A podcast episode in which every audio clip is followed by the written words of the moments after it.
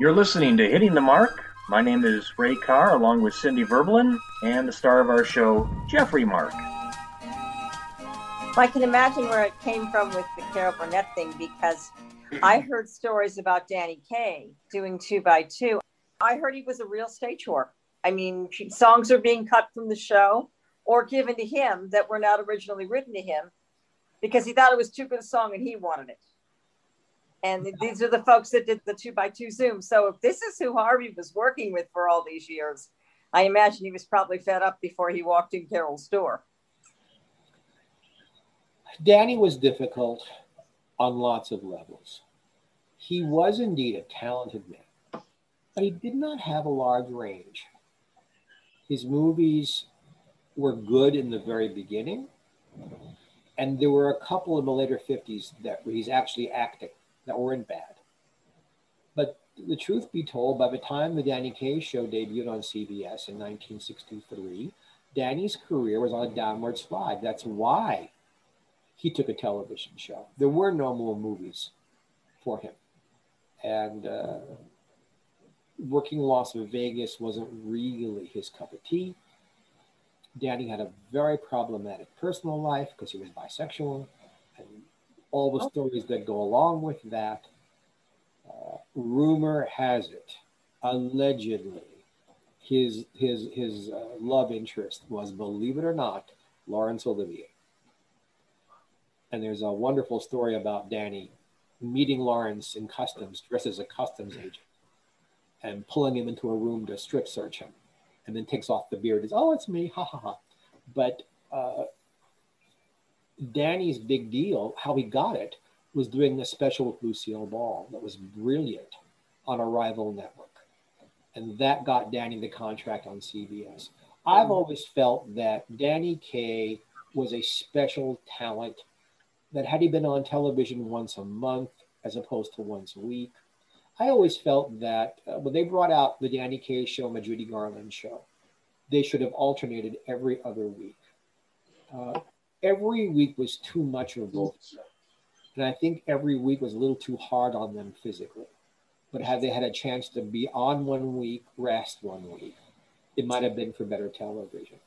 But but Harvey was right there. Harvey was right in there pitching, as was Joyce Van Patten, who was the other regular on Danny's show.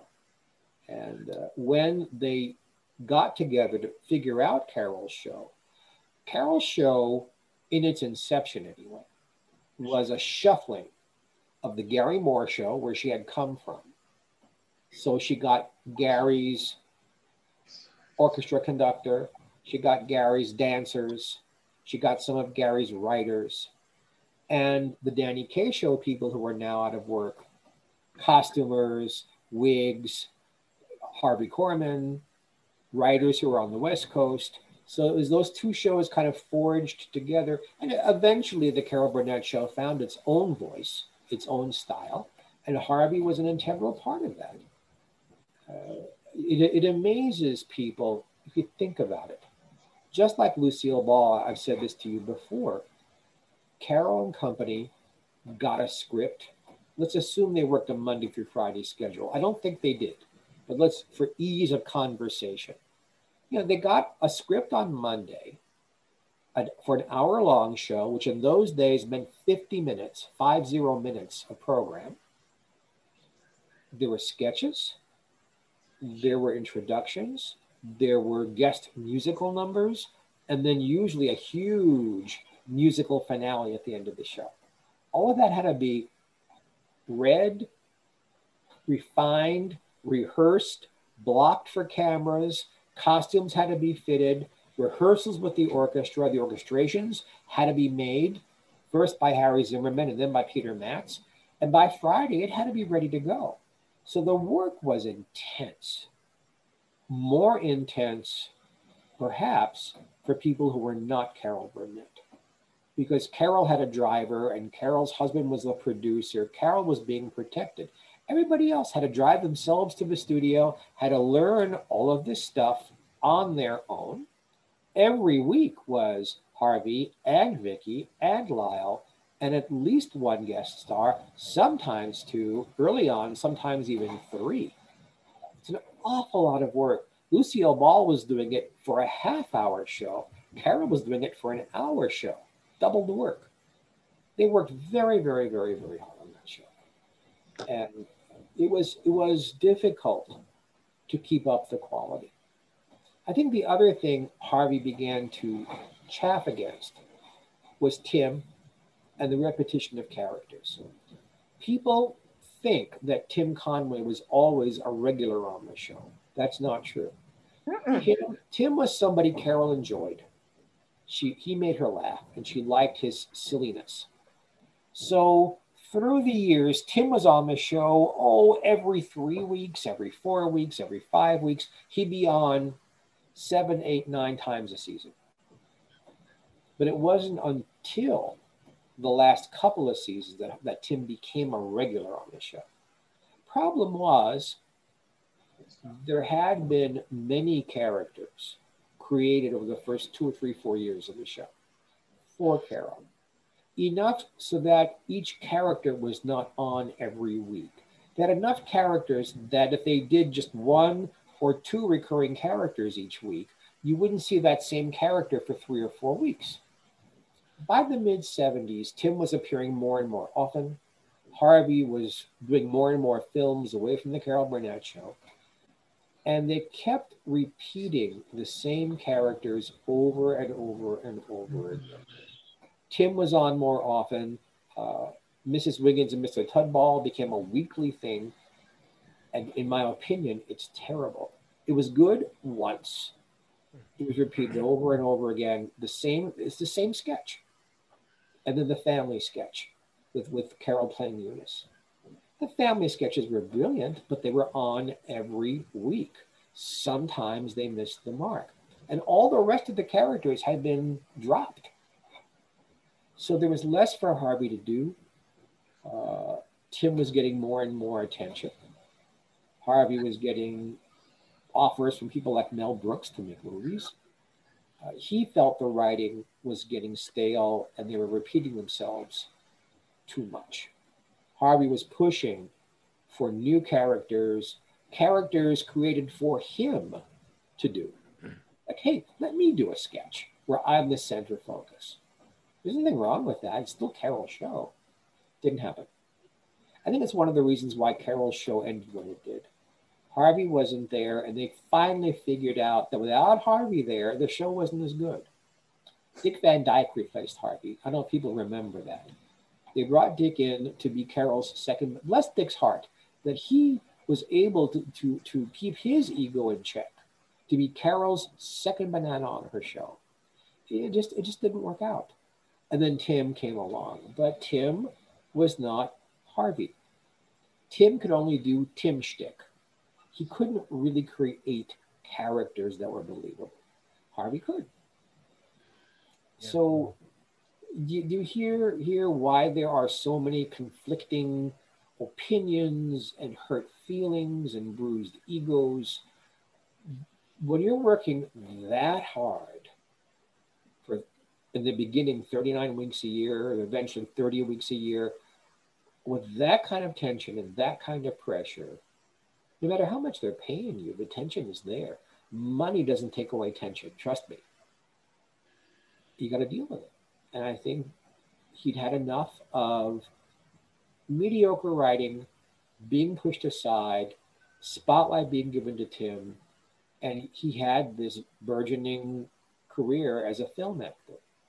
The career never really panned out, but he made some great films in the seventies, and uh, he turned to directing. And Harvey was a good director. Did Harvey like to write a lot or not? Harvey likes to create.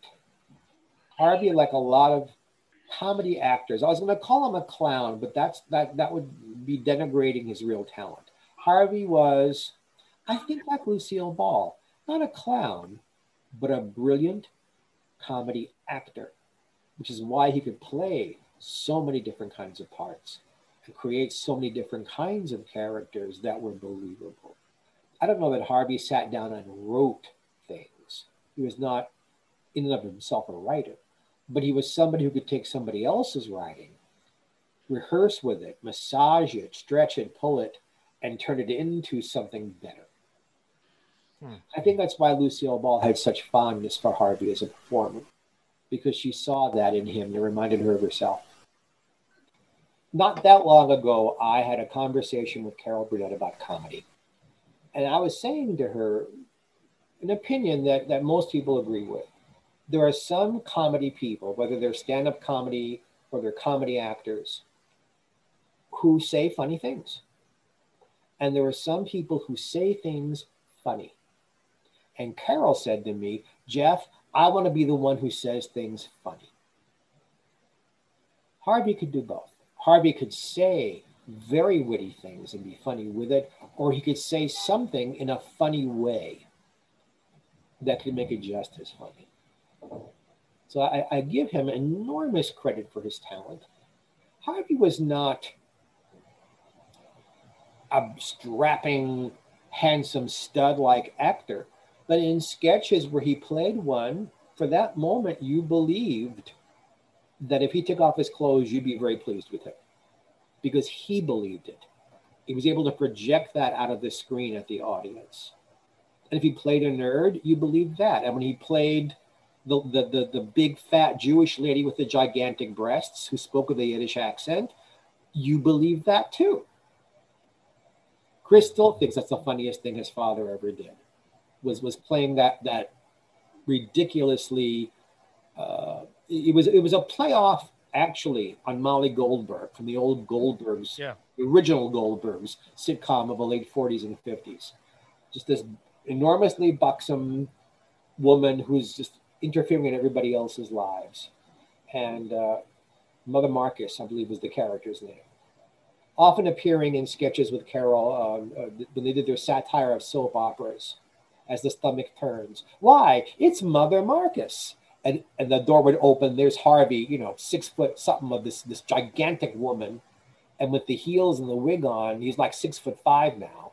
And, and he didn't have to say anything for the audience to be hysterical. And then when he did speak in a Yiddish accent, he said things funny. There's a point where Harvey is saying things funny.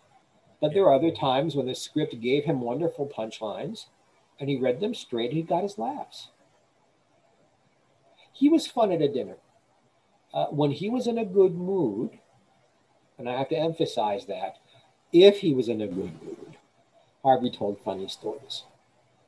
Uh, sometimes deriding people he worked with, but always funny, always with the intent to amuse. When he was not in a good mood, Uh, either he was quiet or the stories weren't so funny. Then they were a little more of the whiny, woe is me kind. And you sit there, and, and as you said earlier in our talk today, how could he not have been grateful for all that he had, for all the money he was making, for all, uh, first of all, keep in mind he was supporting two families. So that money, you have children and two wives, and tick, tick, tick, the money goes away pretty quickly. You're listening to Hitting the Mark. I'm the Mark, Geoffrey Mark. And this time we're talking about my friend, Harvey Korman.